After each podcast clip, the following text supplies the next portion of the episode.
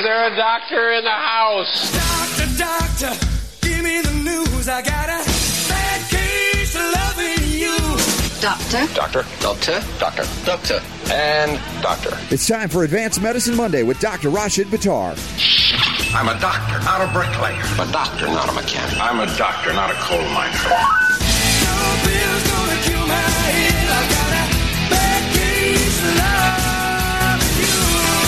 The doctor is in. It's always wonderful to have the doctor in, even when he's out, but he's in with us. Dr. Rashid Buttar, Advanced Medicine. Uh, welcome, my friend. Thank you, Robert. Welcome What- to you as well. Thank you. What the hell do they teach medical doctors in medical school? This, this story, and I wanted to be social with you, but as I'm reading this headline again in this picture of this infant, infant assaulted with eight vaccine doses at six months old collapses into state of brain damage. Doctors blame the parents, and I'm like, that, you know, when I'm when I try to be nice to doctors, and you're like, Robert, you're being too nice to doctors. I go, okay. In this story, you're right. I can't be nice to them. What are they teaching them? Well, it's actually interesting because it does come back to what physicians are taught, and they're taught that they must have consent to treat, and if you don't have consent to treat, if you don't have the parents' signatures or the patient's signatures, then theoretically you could be brought up on charges of assault. And you've heard me say many times over the last six years that if somebody was to try to inoculate one of my children or myself or, or you know my wife or any of my loved ones, I would see that as an assault, and that's the reason I use that language. Some people may mm-hmm. think it's harsh or it's too strong worded, but it is not because that is the actual language that's used. That if you are treating a patient without consent, Mm-hmm. you are assaulting that patient. You could be brought up on assault charges. Well, now when you're talking about this particular story and you say the doctors blame the parents, you see, it's called displacement because the doctor doesn't want to feel. They clearly know that if you give a child eight vaccines and the child was normal, talking, walking, whatever, and all of a sudden collapses into a state of, as it says, brain damage, immediately, what other natural response is there than to immediately turn around to the closest entity present, i.e., the parents, and blame them? Because otherwise, they're having to accept that. Wait a second, I just stuck a needle in your child, gave him something foreign, and now they just had brain damage immediately. Yeah. So what are they going to do? They're going to call it, create that displacement, and that's actually what's happening. That's a visceral response.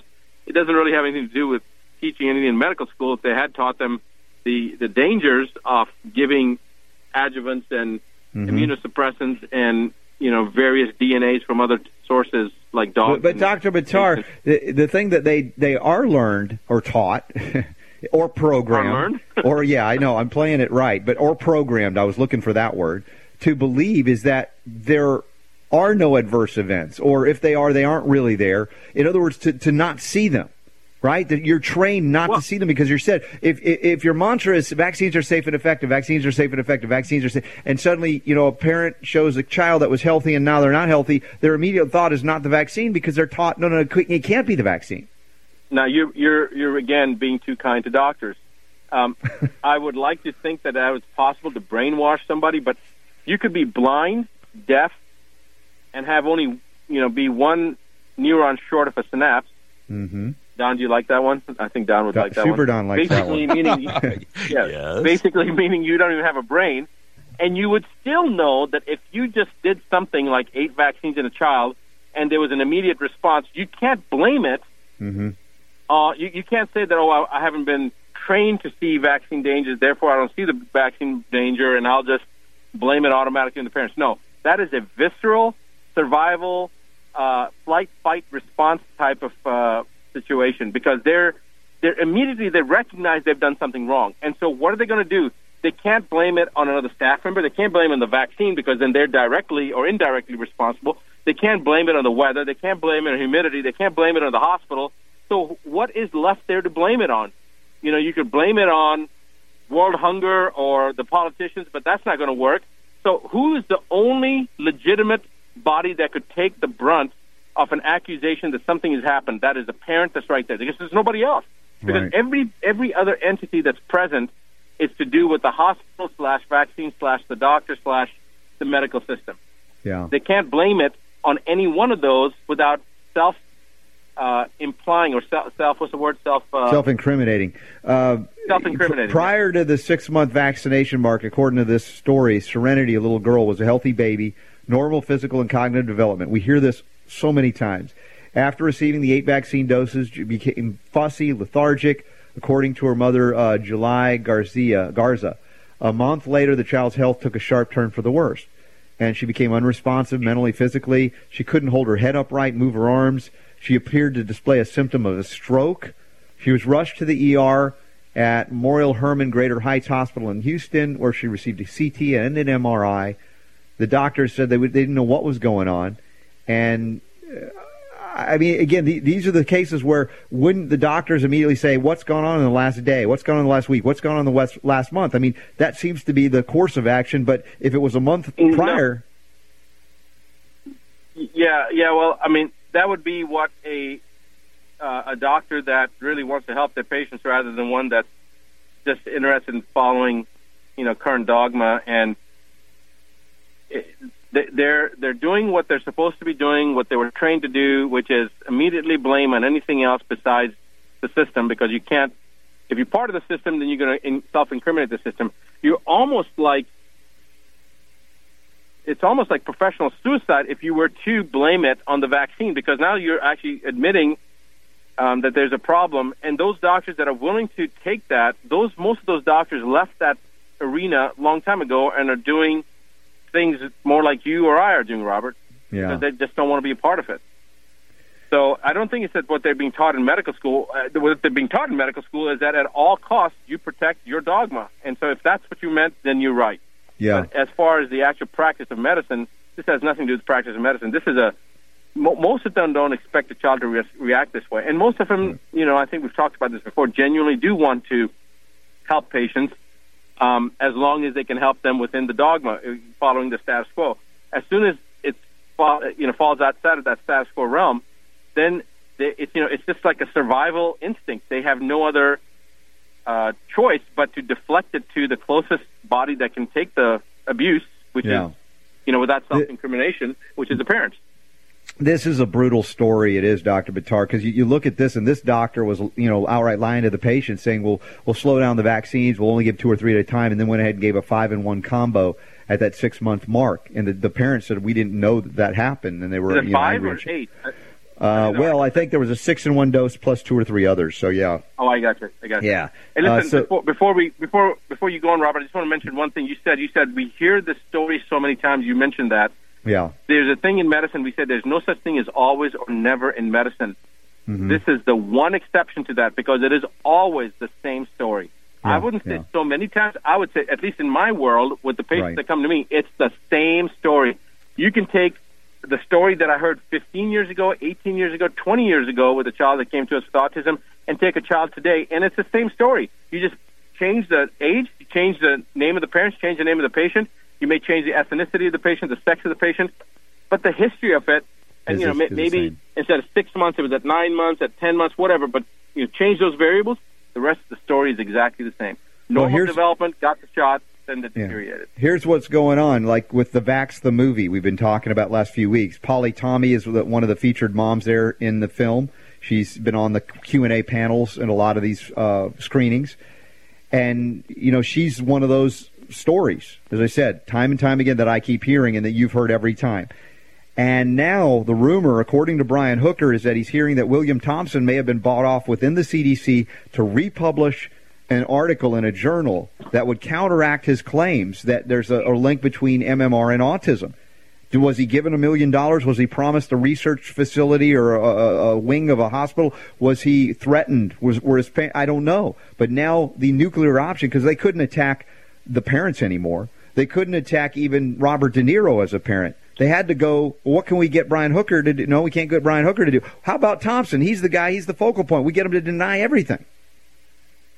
Yeah, that's something that I read today, and um, it's anticipated that the new change will come out by next month. That's what Brian said.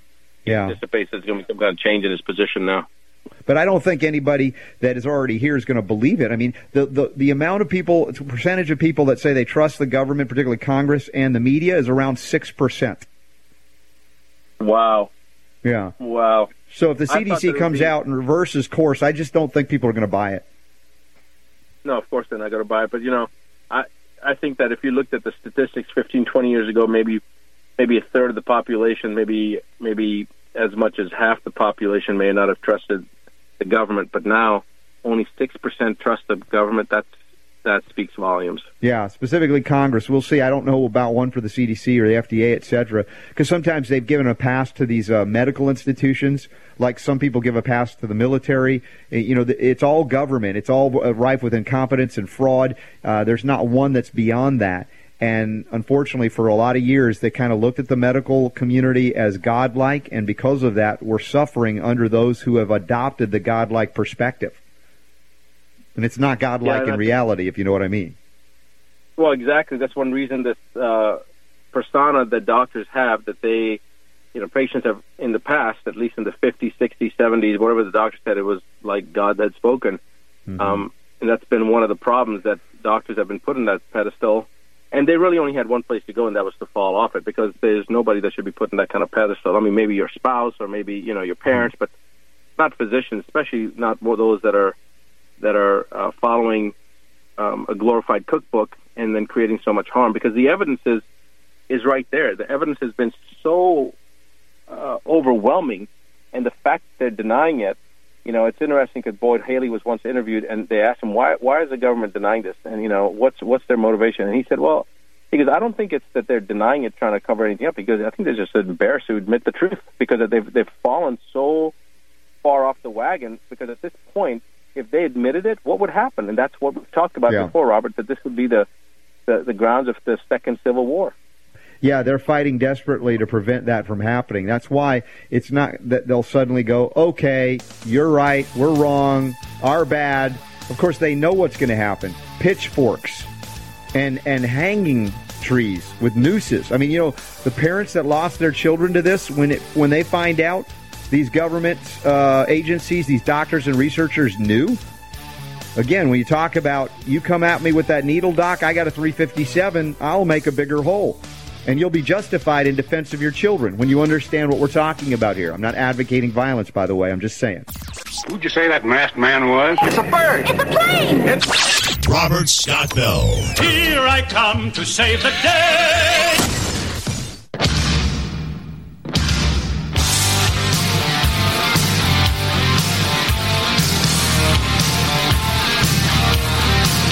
Making sense out of medical propaganda. Here's Robert. Thanks to Carrie out there listening live and commenting. She's enjoying the conversation with RSB and Dr. B. We're talking about the uh, uh, unfortunate uh, uh, things that have occurred ever since uh, one uh, status, I guess, was, was rendered unequal or above others. You know, that's always the, the human nature is like to exalt some group, and that group ends up abusing their exalted status. And it's very rare to find somebody that has true benevolence in the sense that they're not going to abuse the power. And, you know, the doctors being elevated through licenses. And of course, we've talked about this too, Dr. Buttar, that it's really done them no favors in the long run either because they've been abused by the system that they've been exalted into as well. They're, I mean, they're attacked Well- if they want to actually innovate. Well, I was just going to say that that those that are that want to change the system or that want to actually um, bring light to the truth, um, they're ostracized and they're treated as they're, they're treated as traitors, and that's exactly what's happened with you know a number of us. So. Well, exactly, the attacks that have happened. Now, uh, in addition to the lack of informed consent in much of, of the vaccine uh, controversy, uh, if I could even call it that, the government knows. And they and the people in the government have known, the researchers in the government know. How do we know they know? Well, look, you can look at the vaccine injury table. That's in the it's, it's, it's a it's a government held table of vaccine injury. Have you ever seen this thing, Dr. Buttar? I have not, but it's interesting that if you can't have a table of vaccine injury unless you admit that there is an injury induced by vaccines, right? Yeah. I mean, listen, according to an introductory portion which precedes the table, quote, if you receive, this is one example, if you receive the tetanus vaccines and had a severe allergic reaction, anaphylaxis, within four hours after receiving the vaccine, then it is presumed that the tetanus vaccine caused the injury, if no other cause is found. I mean, again, that's just one example right there within it that they know that these things are unavoidably unsafe, as the Supreme Court has acknowledged. Right, but you know, in the tetanus toxoid specific uh, drug insert, which was which I sent to you sometime three weeks ago, and it was sent to me by a patient in Australia, and I'll see if I can find it while I'm talking to you. But it specifically states, and I think we talked about this a couple of weeks ago. It specifically states that autism is a known side effect of tetanus toxoid diphtheria vaccination. Mm-hmm. Yeah, remember, it's not just the tetanus; it's the DTAP or the DTP, depending. And uh, you know, there's a lot of controversy associated with that, giving that during pregnancy, as it related to birth defects in South America, Brazil specifically, and that would be microcephaly. The thing that the uh, the NIH and CDC combination say, oh no no no, now we know the cause is definitely is definitely that virus. Uh, it, it's the Zika virus because we couldn't reasonably consider any other option that we could find, despite the fact that other doctors and researchers down there are going, "Hey, have you looked at the vaccine issue? Have you looked at the larvicide being sprayed in the water there? Have you looked at other pesticides? Have you looked at the GMO mosquitoes that were released down here?" But the CDC evidently can't see that. Yeah. So, are they not seeing it, or are they on purpose covering up their you know their eyes and they don't want to see it. And I think Yeah. that's really what it comes down to. They don't they don't they don't want to see it because they don't want to admit it. So they they just refuse to even acknowledge that it exists. I went to a, a CDC spokesperson, and this is what I got back. so uh, evidently, they are wearing horse blinders. Was that a horse? Okay, I wasn't sure what the hell that was. Come on, man. That was just off the cuff, man. That's all the love I get. Don, could you tell what that was? I, I, I thought you'd strained something there. It wasn't. It wasn't Yoda or anything. It was just a horse.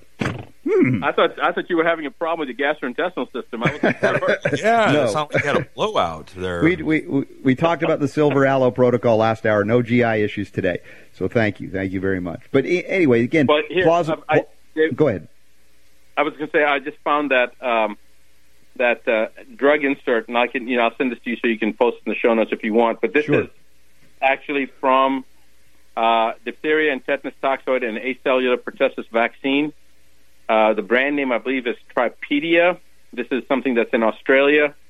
Adverse events reported during post-approval, u- and specifically says during post-approval use of Tripedia vaccine, including idiopathic thrombocytopenia purpura, SIDS, which is sudden infant death syndrome, anaphylactic reaction, cellulitis, autism, convulsions, grand mal Wow. convulsions, encephalopathy, hypotonia, neuropathy, somnolence, and apnea. Events were included in this list because of the seriousness of frequency of reporting.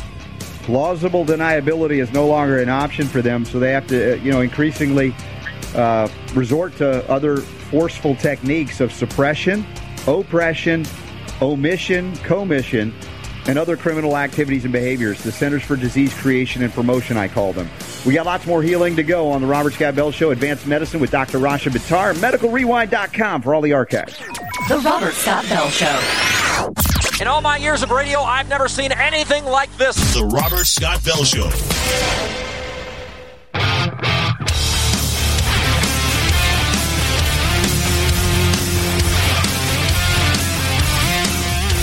Information is so good, it requires no expiration date. The Robert Scott Bell Show. Remember, if you want it archived real quick, uh, of course, our syndicator right here, GCN, is the quickest way. Then we have the Medical Rewind edition when we're with Dr. Rashid Buttar, Advanced Medicine. That's medicalrewind.com. We got iTunes, Stitcher, TuneIn, podcasts as well through Epoch Times, UK Health Radio, and now the new SoundCloud as well. So lots of places. RobertScottBell.com. Before we get to the dairy story, Dr. Buttar, if you're listening live, folks, tomorrow is evidently the 30 year anniversary of a, a really horrific event on planet Earth Chernobyl, the Chernobyl event. And there's new information now coming out 30 years later about the increased incidence of cancer and deaths, even, again, three decades later. It's not a surprise to you, Dr. Buttar, that this would be the case. Of course, modern medicine still uses ionizing radiation as treatment, despite the fact that it causes cancer. Haven't they figured that out yet? No, I don't think they have. Um, Einstein said the definition of insanity is, um, do, well, actually, I think his, his definition of insanity was there's a couple of different definitions that have been attributed to him, but one of them was to keep doing the same things and expect different results. And I think this is one of those examples. But more importantly, that you can't take the same thought process that created a problem and expect that thought process to lead to the solution. And if you look at the Chernobyl event, or even more recently, um, May uh, March 11th, 2011, the Fukushima event, which was only five years ago. Um, we're going to be coming up. Either we just passed the five-year anniversary, or we're it's right about, about now. Yeah. into our, yeah. I don't know whether it's March 11th or May 11th. I can't remember now, but I know that it was supposed to make landfall 4.2 years after the actual event into the United States. When I say landfall, obviously part of the plume and part of the um, uh, fallout from this was carried carried by the ocean currents. And in fact, there's more and more stories of, of, of debris lining the beaches on the west coast of the of North America. Uh, debris being right, within, not not from Japan. I mean, we're talking dead animals. Right, but but the whole thing is that within the first day or two, there was stuff as far over as the east coast in the United States. Um, in the atmosphere, people could measure. They were climbing up on top of some mountains in the Appalachian Range, and they were able to measure uh, radiation that was normally at 10 to 12, whatever the units are on the Geiger counters, up to 12,000. But as mm-hmm. far as when I say landfall, I'm talking about where it's actually getting into the into the uh, foods, into the water supply, into the the whole cycle of our food and water supply system. That was supposed to be, it was estimated to be 4.2 years, and that took place last spring sometime. Right. So it's now starting to spread further eastward, and we're going to see a much higher incidence of cancer in North America over the next 10 years. In fact, we covered a story by a scientist that said that the incidence of autism was going to be uh, one out of two children by 2025. Yeah, and, Stephanie uh, Seneff from MIT. Correct, from MIT. And then there was shortly thereafter somebody else that came out from a higher institution of learning and made a very similar prediction about cancer. If you look at the incidence of cancer according to the National Cancer Institute and the American Cancer Society, in 2000 and 2001, the incidence of cancer was one out of every two men and one out of every three women would have cancer sometime in their life. And this is 16 year old data. This is almost a decade before Fukushima even occurred. After Fukushima, it's going to be far, far worse. So what do you get to? One in 1.1, right, man? Right? It's almost a one to one ratio yeah. that it, cancer is definitive. Now, we talk strategies all of the time here. And, and, it's not just about autism because we've covered it a lot of times over the years, but it's it, it hasn't gotten better because they haven't gotten the memo. But it's we're working on it. The issue of cancer no, and other they chronic. Got, they got the memo. Yeah. got the memo. They just won't open it up and read it. Right, or or act or, on it if they have. Yeah, exactly. Yeah. And then, of course, in the cancer realm and other chronic neurological and other degradation diseases, which you know you cover extensively in the international best-selling book, "The Nine Steps to Keep the Doctor Away." I mean, we it, it was one thing to eat healthy years past, just eat healthy, live healthy, exercise. It's like you have to do that and then a lot more just to counteract the things that you were never exposed to in the environment. And we can go into pre-industrial revolution to industrial revolution and talk about mercury in the air already creating diseases that weren't prevalent before, including increases in cancer. But we start continuing through the 20th century and see where it happened. Then you ramp up the nuclear age, we see it increase. We ramp up the vaccine age, see it increase. And it's a wonder if we'll eh, get out of this place without chronic disease. I mean, I had chronic diseases from almost zero, year zero. I was a canary in the coal mine. And more people than ever are going to be experiencing this at every age. Well, a canary in a coal mine uh, that you were, you know, there are certain people that fall into that category, and that's a genetic predisposition. That's a, um, that's a vulnerability issue. That's a genetic pathway disposition issue. But now you're talking about an environmental trigger that is going to be uh, affecting the population, irrespective of whether they are canaries in the coal mine or not. Meaning, mm-hmm. you know, a non-excreter is a canary in a coal mine. Well, it doesn't matter now whether you're a non-excreter or not, whether you're a canary in a coal mine or not. It's going to affect everybody. Yeah. Yeah, and that is the reason why we talk about the strategies we talk about, the need to do extra things. It's not just enough to eat well. Uh, you got to eat beyond well. You got to you've got to supplement in these things. And you know th- this leads to the next story, which I wanted to cover with you, which is about uh, dairy And a bizarre story. I think we've we've covered something like this before, but the U.S. dairy industry is evidently petitioning the government to secretly add chemical sweeteners like aspartame and sucralose to its products without labeling them. Now, part of this is, to, in my mind, of what I remember about dairy that I grew up on. It tasted awful. Milk was horrible. I didn't have real milk until one year when I think I was a teenager. I went to a kibbutz in Israel, and they were milking cows straight from the cow right into the refrigerator vat and into into a cup that I drank. And I said, "Wait a second, this is weird. This actually tastes good. I've never tasted milk like this. It tasted like ice cream that, that had melted. It was so good." And they didn't have to add any sweetness to it. But if you've got CAFO or factory farmed animals loaded with antibiotics to keep them alive, I don't think the milk tastes anything like milk is supposed to taste if you get factory farmed milk. Well, the first thing is that what's done to milk today is absolutely insane. Um, the studies have shown that if you drink whole milk with the higher fat content, it's a lot healthier than drinking 2% or even skim. They add all sorts of different coloring derivatives to make the milk look white in the skim milk and the uh, two percent milk, and then of course the the antibiotics that are fed to the cattle, like you said, the hormones that are given to them to produce more milk for them to uh, grow faster. And then, of course, the insecticides and pesticides that are used in the grain products they're fed. And then, if that's not enough, then what's done to the milk? You pasteurize it, you homogenize it, you irradiate it. You know, you, you do all sorts of other funky things to the milk. You kill everything um, that's naturally occurring in the milk, all the enzymes, all the natural bacteria. You bastardize any raw milk, and now you pass it off as food. And we know what that does. So the reason the milk never tastes good is because it's not really milk. It's it's it's only milk in name. There's nothing natural left about it after industry, the milk industry has changed it, and now they want to try to sweeten it. Robert, I'll tell you, the first time I drank real milk, Mm-hmm. I remember because I was a child in in the UK, and I remember drinking it when I was, you know, five six years old. And I didn't don't remember drinking milk like that again until I got my own cows. Actually, it was before Yeah. I got the cows that I'd actually had some whole milk. And I realized how different it tastes, and it's just amazing. And you're absolutely right. You drink raw milk, you know, from our own cows because we can't. I mean, we had to we had to discard a lot of the milk because we couldn't even sell it. Uh, but it's unbelievable. It, there's nothing comparing real whole raw milk to anything out there on the market. Well, and again, that was my experience, and I, I wasn't until I was a teenager that I actually had real milk because I grew up on the, the factory farm milk, the skim milk, the pasteurized and homogenized milk, which is actually dangerous. It's not a it's not a real food anymore. Uh, so if you utilize milk or milk products, you've got to find a source or become the source, like you've done, Dr. Buttar, and it changes everything. But we also recognize that part of the, the measurements on radiation we mentioned after uh, Fukushima, you know, dairy products went up in North America too, is- in terms of, of radiation exposure. Yep, that's very, very true. That is very true.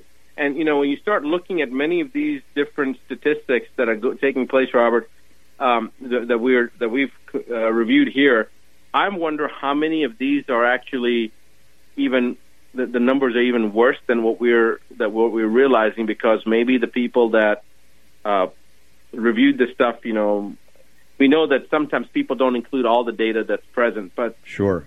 in the it's probably a lot worse than we even realize it. But i can tell you that you know when you start looking at things like sucralose and aspartame that they want to add to the milk as if it's not already bad that sucralose so just so we can clarify sucralose is a chlorinated molecule that has a sugar molecule attached to it. So you're and chlorine is highly carcinogenic. So this is basically a chlorine molecule that's carcinogenic that uh, has a sugar molecule to sweeten it. And then, of course, aspartame. We all know what aspartame is. It's a neurotoxin and it's highly carcinogenic as well.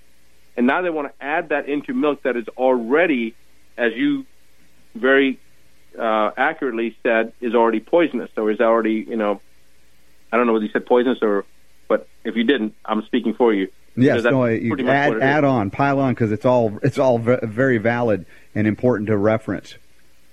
And so you, you're taking something that is already primarily most adults don't drink milk. Okay, most. I mean, I do, but most don't. Mostly children are consuming milk. So now you've got this pediatric population that we've already assaulted with vaccines. We're already giving them foods that are devoid of any nutritional components. We're already laden it with sugars and and all sorts of other preservatives. And now we're taking the milk, which is a staple for most kids, as if it's not bad enough, and adding uh, highly carcinogenic components to it uh, in the um, with, with the thought process we're going to sweeten the milk. Whereas if you just use regular milk, you wouldn't have to worry about sweetening it because milk doesn't need to be sweetened. I mean, that's lactose is a is a type of sugar, and you know whatever they're doing to the milk, it's it's just annihilating the, mm-hmm. the natural, productive, natural, therapeutic, natural benefits of the milk. And now it's almost like flour. You know, they they take everything out and then they say they enrich it. yes. Uh, why not just yeah. leave the original leave stuff in it, it? Leave the stuff in it. All right, we got one more segment of Advanced Medicine to go with Dr. Rashid Buttar. Remember, easy access to archives, hundreds and hundreds of hours over the years we've been doing this, and it's great stuff. MedicalRewind.com. In addition, links in the show notes at robertscottbell.com. Let's see, what shall we cover? Celebrities encouraging women to lop off their boobies or science backed reasons to eat dirt? We'll decide on the break. You be with us afterwards. Dr. Buttar and I will return after the break. Stay with us. You're listening to the Robert Scott Bell Show. The Robert Scott Bell Show. Bell Show.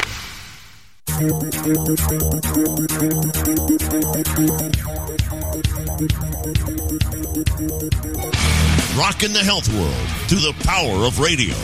It's the Robert Scott Bell Show.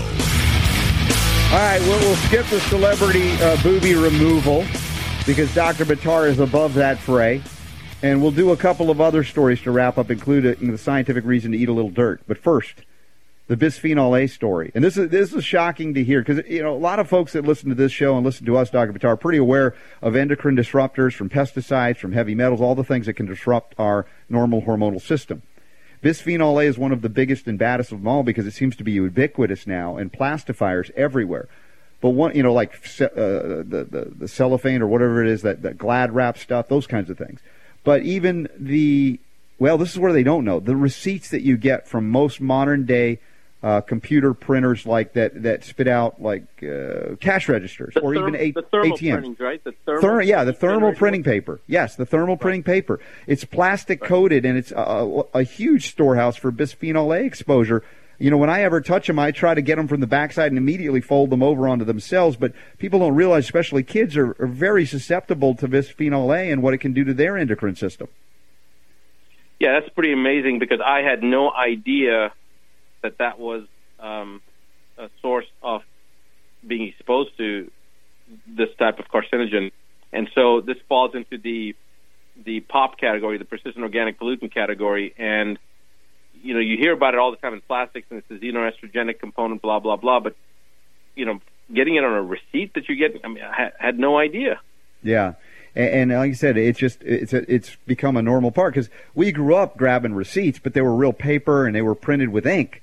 Now it's like the heat sensitive ink, if it's even ink, but again, it's a plastic coated uh, receipt paper, and so it's another source of chronic exposure that we want to do without.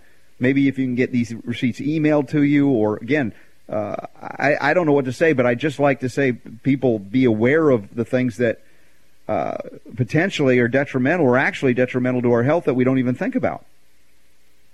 Yeah, and it is a massive issue um, because, as you said, most people aren't even aware that it is an issue.